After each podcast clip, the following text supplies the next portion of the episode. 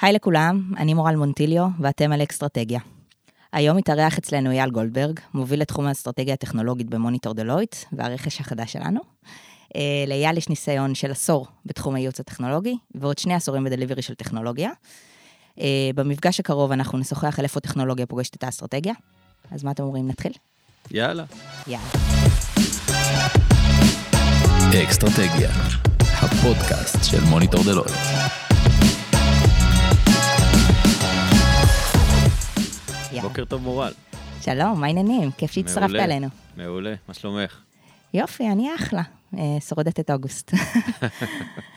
אה, לזה אין טכנולוגיה. וזה, לזה אין טכנולוגיה, האמת היא, אני, אם שואלים אותי מה המצאת המאה, אז אני מתלבטת בין אה, מגבונים לבין אה, מזגן, אז אני לא יודעת כרגע מה זוכה, אבל אה, מבחינתי, אלה שתי. ההמצאות, אתה המזגן. אה, מתי ימציאו מזגן אישי, שאפשר יהיה להסתובב איתו ברחוב? זה, זה נראה לי ההמצאה הבאה. כן. אה, אז טוב, אז פתחנו, אמרנו שטכנולוגיה, בעצם אנחנו כצרכנים מרגישים את הטכנולוגיה, החיים שלנו משתפרים, הטכנולוגיה מעצבת מחדש את החיים שלנו ועוד תמשיך לעצב. כן. אה, ואם אם אני אגיד את זה ככה, אה, אם פעם חלומה של אה, כל אימא יהודייה היה שהבן שלה יהיה רופא או עורך דין, אז היום אה, חלומה של כל אימא יהודייה זה שהבן שלה יהיה ב-8200 אכן. בעצם. אה, אבל מצד שני, טכנולוגיה הייתה מאז ומתמיד. זאת אומרת, ניקח את זה גם מאות שנים אחורה, והדפוס והקיטור, ו... כן. זאת אומרת, טכנולוגיה כל הזמן שיפרה את החיים שלנו ו- ו- ושינתה אותה. אה, מה אתה חושב מייחד את העת הזאת? כן, אז אני חושב שבאמת אה, היו שינויים מאוד מאוד גדולים בשנים האחרונות, והטכנולוגיה, כל מי שמכיר, אה, קופצת אה, כל כמה שנים אה, קפיצה מאוד מאוד גדולה, קפיצת דור ב- בטכנולוגיה, יש את חוק קונווי ועוד כל מיני דברים אה, אקדמיים שבוחנים את העולם הזה. אני חושב שהמהפכה הגדולה ביותר, כמו שכולם מכירים אותה, היא באמת הקורונה. הקורונה יצרה הבנה בכל הציבור של העסקים ושל הצרכנים, שבעצם הכל צריך להיות דיגיטלי, הכל צריך להיות נגיש וזמין מתי שאני רוצה ואיפה שאני רוצה, וזה באמת עובד. לפני עשר שנים זו הייתה סיסמה, היום זאת מציאות. אה, הבנקים עשו את זה, חברות אה, הבריאות עשו את זה, כולם עשו את זה, ולאט לאט גם התעשיות היותר איטיות עושות את זה, אם זה התעשייה שמייצרת ואחרים. אה, אז באמת יש שינוי מאוד מאוד גדול, והשינוי הזה הוא טוב לכולם. הוא טוב לעסקים שהופכים להיות יעילים יותר, הוא טוב לצרכנים שמקבלים זמינות גבוהה יותר ונוחות גבוהה יותר, והתחרות היום היא בדיוק על זה, על החוויית שירות שהאמצעים הדיגיטליים, הטכנולוגיים מאפשרים ללקוחות. כשעל החוויה הזאת, מה שמתווסף אה, מגמה מאוד מאוד חזקה היא הדאטה. היכולת שלנו באמת לנתח את הצרכים של הלקוח, של לקוחות דומים, את המוצרים שאנחנו מוכרים, את השירותים שאנחנו נותנים, ולתת אותם בזמן הנכון ובצורה המדויקת ביותר לכל לקוח, ועל זה התחרות. אז באמת הזכרת את הנושא של, ה, של הדאטה, שזה בעצם, אה, אפשר להגיד, ה, אני לא יודעת מה, ה, ה, הזהב החדש. הזהב החדש, כן. אמ, ו, ובעצם מאז מהפכת האינטרנט אפשר אולי לבוא ולהגיד שאנחנו כל הזמן הולכים ומנסים לשפר את מה שאפשר לעשות עם דאטה, ואני, תגיד לי אתה, לדעתי עדיין לא הגענו אה, לקצה עוד הקרחון. לא התחלנו לגרד. עוד לא התחלנו לגרד. אז אה, אולי בוא נשאל מה, מה לדעתך המגמה הטכנולוגית המעניינת אה, אה, ביותר בשנים הקרובות ששווה לעקוב אחריה, או דיברנו על קפיצות. בסוף יש שינויים שהם אינקרמנטליים, זאת אומרת, יצא לי אייפון ועכשיו יצא לי אייפון חדש יותר, אוקיי, אז המצלמה טיפה משופרת, אבל אין ספק שהמצאת האייפון הייתה קפיצת מדרגה נכון. משמעותית. מה, מה אתה חושב, כאילו, תהיה איזושהי מקפצה, קפיצת מדרגה אה, משמעותית בשנים הקרובות, ששווה לעקוב אחריה? כן. אז יש אה, כמה טכנולוגיות שכל השוק עוסק בהן, זה העולמות של הסייבר, של הדאטה, של הענן. אה, אבל אני חושב שבסופו של דבר, ופה באמת נורא מיוחד מה שאנחנו מנסים לעשות ב-Deloitte, זה לחבר את כולם ביחד לצורך העסקי. כי בעצם כל טכנולוגיה בפני עצמה היא נורא מעניינת והיא נורא מגניבה, ואנשים כמוני שמגיל קטן גדלו על טכנולוגיה, נורא אוהבים לשחק עם המשחקים האלה. אבל בסופו של דבר, כשאנחנו מסתכלים על אה, עסק, על ארגון, אנחנו שואלים את עצמנו מה הוא באמת צריך. ולכל צורך עסקי יש את הטכנולוגיה שמתאימה. רוב הטכנולוגיות שהזכרתי קודם, בשילוב כזה או אחר, אה, נותנות אה, שירות מצוין לכל ארגון. אה, אם זה הנושא של הענן, הענן פתאום מנגיש מוצרים שהם באיכות מאוד גבוהה, בחדשנות מאוד אה, אה, ייחודית. אה, אם זה עולם של IoT, של ה-Deviceים שמדברים, אז פתאום אפשר לחבר כל דבר לכל דבר, אפשר לשים מצלמה ולדעת מי, מי נכנס אליי לעסק, אפשר לשים אה, מכשיר שמודד אה, מדדים רפואיים ולנטר חולה בזמן אמת, ואת המידע הזה לשלוח לענן ולקבל ניתוח מהמודל הכי הכי מתקדם בעולם, ולא רופא שזמין או לא זמין כשאני צריך אותו, וכן הלאה וכן הלאה. כל עסק יש לו צרכים אחרים. והטכנולוגיה היום היא כל כך מתקדמת, שאני חושב שהיא מציעה אפילו דברים מעבר למה שהארגונים יודעים אה, שהם רוצים לצרוך אותם. אוקיי, okay, אז רגע לפני שניכנס באמת יותר לעובי הקורה של אה, ארגונים עסקיים, אולי באמת הזכרת פה כל מיני אה, אה, פתרונות ככה באופן כללי. אה, אנחנו יודעים שיש תעשיות שהושפעו מאוד, בטח קורונה הייתה נכון. זרז, אמ, איזה תעשיות לדעתך עדיין לא עשו את הקפיצת מדרגה, ואנחנו צפויים אה, לראות שם שינוי משמעותי ברמה של אה, אה, הטמעה של טכנולוגיה ושינוי מהותי באופן שבו הן מתנהלות? כן. אז אני אתחיל מתעשיית הבריאות. בישראל אנחנו מקבלים שירותים מדהימים בעולם הבריאות. כל הקופות חולים, בתי החולים, נותנים שירותים מאוד מאוד מתקדמים, זה לא המצב בכל העולם. Mm-hmm. יש הרבה מקומות בעולם שעדיין אה, תיעוד של מפגש רופא ומטופל הוא מבוצע בצורה ידנית, אז בישראל אנשים לא יודעים את זה, אבל באמת הרמה מאוד מאוד גבוהה. יש לנו פה היסטוריה רפואית אה, לאורך הרבה מאוד שנים, מה שמאפשר לנו לטפל בכל נושא הדאטה שדיברנו עליו בשיחה הקודמת. ובעצם אה, על ידי אותה דאטה אנחנו יכולים להגיע לרמה של רפואה מותאמת אישית לצורך העניין, שזה רמות מאוד מאוד מתקדמות. שזה ש... מה שבעצם אנחנו מצפים, לקבל נכון. רפואה שמתאימה לנו. נכון, נכון, נכון. רופא שמכיר את המטופל שלו לעומק, יודע את ההיסטוריה שלו, מבין מה טוב בשבילו, ואולי מסתכל עליו גם בצורה קצת יותר הוליסטית על אורח החיים שלו למשל, ולא רק על המדדים הרפואיים. אז תעשיית הבריאות אה, בישראל מאוד מתקדמת, ויש לה עוד הרבה מה לעשות קדימה. אה, התעשיות שפחות מתקדמות הן אה, בעולם התעשייה היצרנית, יש שם עדיין הרבה מאוד מה לעשות. כל העולם של ה-IoT אה, הוא עולם שמאוד מתחבר לשם. אה, תעשיית הנדל"ן למשל, גם כן תעשייה שנורא עסוקה בבנייה עצמה, אבל השירות של הלקוח הרבה פעמים נפגע, ולקוחות, אה, זוגות צעירים, אה, נמצאים בסיטואציה מאוד קשה באירוע הזה, ולמשל שירותים של דיגיטל, שהרבה מאוד מחברות הנדל"ן כבר התחילו לעשות עבודות באיך לדבר עם הלקוח ולשמור על דיאלוג פתוח, מאוד מקדמות את הדברים האלה. אה, בכל תעשייה, שוב, זה הנישה שלה, הצורך שלה המדויק של מה היא רוצה לשפר, ובעצם איך הטכנולוגיה עוזרת לה. הטכנולוגיה זמינה ויודעת לעשות את כל הדברים האלה כנראה. אוקיי, okay, מעניין, אבל בעצם אתה, מה שאני ככה שומעת מבין הדברים זה שכחוט השני, הנושא של הדאטה בעצם עובר בין כל, ה, בין כל התעשיות האלה. אז, אז בואו באמת נחזור קצת ל, לארגונים העסקיים, אה, ואולי נדבר קצת על הארגונים היותר מסורתיים בסוף. אה, המנכ"לים של גולדמן זאקס וג'יי פי מורגן הצהירו שהחברות שלהם לא בנקים, אלא חברות טכנולוגיה. אנחנו יכולים להגיד שיש מעבר ממצב שבו טכנולוגיה היא enabler למצב שבו טכנולוגיה היא המהות או המוצר עצמו? אז כן, זה, זה ממש נראה שאותם אה, מנכ"לים של בנקים דיברו על זה. זה, מי שיבדוק את זה לעומק בעולם העסקי זה לא 100% מדויק מן הסתם, בנק צריך לדעת לנהל סיכונים, צריך לנהל השקעות של כסף, יש הרבה מאוד פעולות שהן לאו דווקא טכנולוגיות, למרות שגם לעולמות האלה כבר יש כל מיני מענים כאלה ואחרים. אבל כן, ההבנה הזאת היא שהדבר המרכזי ביותר בבנק, שפעם זה היה הסניף והעובדים של הסניף, הופכת להיות בעצם המחשוב והדאטה והיכולות דיגיטל להנגיש את כל היכולות האלה. אה, כן, זה, זה, זה שינוי אה, עצום. אה, ואם ניקח תעשיות מקבילות, למשל עולם הטלקום, שהוא עולם שמאוד מאוד נשחק ברווחיות שלו לאורך השנים, הדיגיטל אפשר לו בעצם להיות הרבה יותר יעיל. אפשר לו לעבוד עם מוקדים הרבה יותר קטנים, ועם זאת לתת שירות הרבה הרבה יותר טוב ללקוחות שלו. הרבה יותר זמין, הרבה יותר מאפשר, לקוחות יכולים לזוז מעסקה לעסקה בצורה נורא נורא פשוטה, ואם ניקח את זה לאקסטרים ונסתכל מה קורה למשל בשוק החשמל בעולם, אז בישראל אנחנו עדיין רק בתחילת התחרות, אבל בעולם אה, זה, זה סוג של בורסה. בארצות הברית לקוח עסקי יכול להחליט בלחיצת כפתור לעבור מספק אחד לספק אחר, והוא מקבל פתאום תעריפים אחרים ושירות ערך מוסף אחר, והעולם הזה פשוט uh, השתנה בצורה מאוד מאוד דרמטית. אז בעצם אתה, אתה חושב שבעקבות השינוי הזה, uh, ובעקבות הכנסה של יותר ויותר טכנולוגיות, אני אשאל את זה, אני אשאל שתי שאלות. כן. א', האם יכול להיות שאנחנו נראה יותר ויותר מנכ"לים שמגיעים דווקא מהצד הטכנולוגי, ולא מהצד העסקי? זו שאלה ראשונה. ושאלה שנייה, זה האם יש בכלל סיכוי לחברות המסורתיות אה, למול החברות החדשות, שהן אה, אולי, אה, מה שנקרא, נולדו להיות אה, טכנולוגיות? כן. אז אה, לגבי השאלה הראשונה, במקרה, אה, כבר זה קרה. זה קרה פעם ראשונה בבורסה, כשאסתר לבנון הייתה סמנכ"ל מערכות מידע, והפכה להיות מנכ"לית, וזה קרה אחרי, לפני שנתיים-שלוש, כשלוי הלוי היה סמנכ"ל של אה, דיסקונט, והפך להיות מנכ"ל של חברת קל. אה, אז כן, זה קורה, כי יש לזה עוצמה מאוד גדולה. אה, אנשים שבאים גם מהטכנולוגיה מביאים איתם עוד יכולת מאוד חשובה, שזה היכולת לנהל פרויקטים, והכוונה לנהל מגה פרויקטים, לנהל שינוי גדול בתוך ארגון.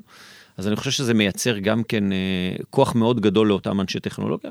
זה לא מתאים לכל אחד, ואני מניח שלא נמצא את עצמנו אפילו בעשרה אחוז מהאוכלוסייה שהופכים להיות מנכ"לים.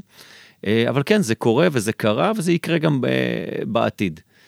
אמ, השאלה השנייה בבקשה. נכון, אז השאלה השנייה הייתה בכלל, הייתה בעצם, האם יש בכלל סיכוי לחברות כן. מסורתיות כן, להתמודד? כן. אה, אז אני באופן טבעי בן אדם מאוד אופטימי, ואני חושב שהתשובה היא כן. אבל uh, בתור uh, מי שעוסק, ב, כן, אבל בתור מי שמתעסק באסטרטגיה ומחקר, אז uh, התשובה היא כנראה שלא כולם, לא כולם ישרדו, ראינו כבר לאורך השנים את אותן חברות של, שלא שרדו. אה, הוצאנו בדלויט איזה דוח של POV שמסתכל על מצב התעשייה ואנחנו מעדכנים אותו כל רבעון מה הולך לקרות קדימה. ראינו שיש מכה קשה בישראל אחרי הקורונה, אנחנו רואים עכשיו ניצנים של השתפרות. אני חושב שזה בדיוק בדיוק הזמן שאותן חברות מסורתיות ולא מסורתיות צריכות להסתכל על העתיד שלהם, צריכות להסתכל עליו בשני כיוונים עיקריים. אחד, ההזדמנויות צמיחה שיש להם אחרי היציאה מהמשבר, ושתיים, ההזדמנויות שלהם להתייעל. אה, להתייעל זה לא בהכרח לשחרר כוח אדם, להתייעל זה בדרך כלל לשפר תהליכים, לפעמים זה כולל כוח אדם, לפעמים זה לא כולל כוח אדם, והרבה מהשיפורים האלה באים על ידי טכנולוגיה. יש המון טכנולוגיות היום שמאפשרות לנו לעשות אוטומציה הרבה יותר טובה. זה אומר שאנחנו מכניסים את השכל של המנהל הבכיר ביותר לתוך התהליך שהרובוט, אותו רובוט אה, טכנולוגי מבצע. אה, ואנחנו מגיעים לביצועים הרבה יותר טובים, מורידים סיכונים בצורה הרבה יותר טובה, והופכים את החברה הזאת להרבה יותר בריאה, וכשהמשבר בשוק יצא, החברה הזאת תגיע הרבה יותר חזקה, ואולי גם עם הזדמנויות צמיחה. אה, גם פה חיברנו את זה לעולם הטכנולוגיה, חלק מההזדמנויות צמיחה גם הן אה, נעוצות בטכנולוגיה. בין אם זה הדאטה שמאפשרת לנו למכור מוצרים טובים יותר, אם ניקח את תעשיית הביטוח למשל, לייצר טירינג. אנחנו לא רוצים יותר מוצרים מאוד גדולים, שזה ביטוח דירה שכולל 100 מרכיבים, אנחנו רוצים מוצרים דקים. אני רוצה רק לבטח את הנכס שלי ושריפות. אני חושש משריפות, לא משנה למה. אני רוצה לקבל את השירות הזה מחברת הביטוח, לא מעניינים אותי הביטוחים האחרים. Mm-hmm. את זה צריך לעשות בטכנולוגיה, מהלך אה, מורכב, מהלך שמשנה את הארגון, הם רגילים למכור בצורה מסוימת, הם צריכים למכור בצורה אחרת. אוקיי, okay, מעניין. אמ, אז הזכרת באמת כל מיני טכנולוגיות, והזכרת באמת אה, גם את הצד של ההתייעלות, וגם את הצד של השיפור האופרינג, אה, נקרא לזה ככה. אכן. בוא נדבר רגע, מה הממשקים בין אסטרטגיה עסקית לבין אסטרטגיה טכנולוגית? כן, אז זהו, שאלה מעניינת מאוד. אני חושב שלאורך זמן הגבולות מטשטשים. אנחנו כבר החלטנו בתוך מוניטור דלויט לחבר את הכל ביחד, ואנחנו עובדים ביחד כצוותים משותפים על אה, פרויקטים של לקוחות. אה, אני חושב שכולם ילכו לשם בסופו של דבר. אה, אה, קראנו לזה פעם אסטרטגיה דיגיטל, שיש לה רגל בעסקי ורגל בטכנולוגי, זה לגמרי כבר אה, הולך ומטשטש, ובעצם כל אסטרטגיה היא אסטרטגיה דיגיטל לצורך העניין, ולכן השם הזה יישמט לאורך זמן. בסופו של דבר, לייצר אסטרטגיה שהיא עסקית ואומרת מה צריך לעשות ואיך נוכל לצמוח, בלי לדבר על איך הטכנולוגיה תומכת במהלך הזה, זה לייצר איזשהו משהו שהוא אוטופי. אה, מעבר לזה שמאוד מאוד חשוב להכיר את האקו-סיסטם הקיים שלי, אני לא יכול לייצר אה, תכנון חדש בלי להבין מה יש לי. יכול להיות שמה יש לי עונה על 80 אחוז, ומה שאני צריך לשנות הוא רק 20 אחוז. הוא ייתן לי שיפור מאוד גדול, אבל לא צריך לשנות את הכל. אה, אז רגע, אם אני רגע אחדד, אז בעצם מה שאתה אומר זה שהיום טכנולוגיה היא בדרך כלל ה-how to. או ה-enabler להגשמת בעצם האסטרטגיה העסקית, וכל הזמן אנחנו צריכים לעשות איזושהי אה, בחינה של מה הפער בין המצב הרצוי לבין המצב המצוי בהקשר הזה. האם אנחנו נראה בעתיד מצב שבו הטכנולוגיה, האסטרטגיה, סליחה, העסקית והטכנולוגית בעצם מתמזגות, כי הטכנולוגיה הפכה להיות המוצר עצמו? אז אז אני חושב ש, שכן, האסטרטגיה העסקית והטכנולוגית יתמזגו, אבל לא ב-100%. עדיין יהיו דילמות עסקיות למשל, אם ניקח את עולם הבנקאות ואנחנו רוצים לדבר על אשראי, אז יש מהלכים שמסתכלים על איך אני מייצר תוכניות אשראי טובות יותר. הטכנולוגיה נדרשת שמה, אבל היא לא השאלה המרכזית. אוקיי. Okay. אמ, איך בנוי תהליך של אסטרטגיה טכנולוגית? מה בעצם השלבים המרכזיים? מה אנחנו עושים? כן. אז uh, כמו ששאלת קודם, באמת הדבר הראשון שאנחנו מתחילים ממנו זה ההבנה העסקית. מה הארגון הזה uh, רוצה היום ומה התוכניות שלו לשנים הקרובות. זה בעצם המגדלור שמנחה אותנו בתהליך הטכנולוגי. ואז אנחנו מתחילים להסתכל ולהבין בעצם מה, מה יש לי בידיים, מה, מה המצב הקיים שלי, איפה אני יותר טוב, איפה אני פחות טוב, uh, איפה בעיקר המשמעות נכנסת לידי ביטוי. זאת אומרת, יש הרבה פעמים אמירה של מערכת ישנה. מערכת ישנה זה לא דבר רע בהכרח, השאלה מה הביצועים שלה. זה בדיוק האם... מה שבאתי לשאול. האם לפעמים אנחנו חייבים למחוק ולבנות from scratch, או שבאמת אפשר לעשות את ה-patch on patch ולהגיע למשהו טוב? אז לפעמים כן, לפעמים יש מערכת ישנה שנכתבה לפני 20 שנה ועובדת מצוין, וזה תחום שהשינויים בו לא גדולים, ואולי הרגולציה לא מציקה לו יותר מדי. אז, אז, אז לא צריך לעשות בו הרבה שינוי, ואפשר להמשיך עם אותה תשתית אה, קדימה. ולשים מעליה תשתיות של דיגיטל ותשתיות של דאטה וכן הלאה וכן הלאה, ולנצל את המשאבים הקיימים. החלפה בעיקר של מערכות ליבה היא מהלך מאוד מאוד מורכב שמנכ"לים וסמנכ"לים של מערכות מידע לא, לא ששים לטפל בה. אחרי שאנחנו בעצם לומדים את המצב הקיים ומבינים את המשמעות שלו, אז אנחנו מתחילים בעצם אה, לחשוב על מה כיווני הפתרון האפשריים. בכל ארגון יש את הטעמים שלו ואת הצרכים שלו, ובצורה הזאת אנחנו בונים את ההמלצות שבאמת ניתן לבצע בארגון ולהשיג תוצאות. אין לנו שום מטרה לשים אה, המלצות שהן טובות אקדמית, אנחנו רוצים לתת המלצות שאפשר באמת לייצם בטווח של שנתיים, שלוש, סדר גודל. אה, ובסופו של דבר, כמו כל תוכנית, יש לנו תוכנית עבודה ותקציב, והמטרה שלנו בסופו של דבר שכל לקוח ייקח את ההמלצות ויהפוך אותם בעצם לספר עבודה שלו לשנים הקרובות. אוקיי, okay, אמ, אז באמת העידן הטכנולוגי או הטכנולוגיה שיותר ויותר נכנסת לארגונים, אמ, אמ, מצליחה לגרום לשיתופי פעולה שלא ראינו אותה בעבר בין אה, נכון. גופים עסקיים שונים. אה, בוא תנסה לתאר לנו את זה מהצד של הטכנולוגיה, זאת אומרת, איך היא הייתה זרז לדברים האלה, איזה שיתופי פעולה אנחנו יכולים לראות היום שלפני 20 ו-30 שנה אולי לא היינו חולמים עליהם, ומה כן. לדעתך שיתופי פעולה עתידיים אולי, שפתאום נמצא את עצמנו אה, אה, רואים בזירות העסקיות? כן, שאלה, שאלה נהדרת, אני חושב. אה... אני חושב שיש פה כמה מגמות שקרו, אני חושב שהיו עסקים שמאז ומעולם רצו לשתף פעולה ולא תמיד הייתה להם כל כך את הדרך איך, בעיקר עסקים קטנים.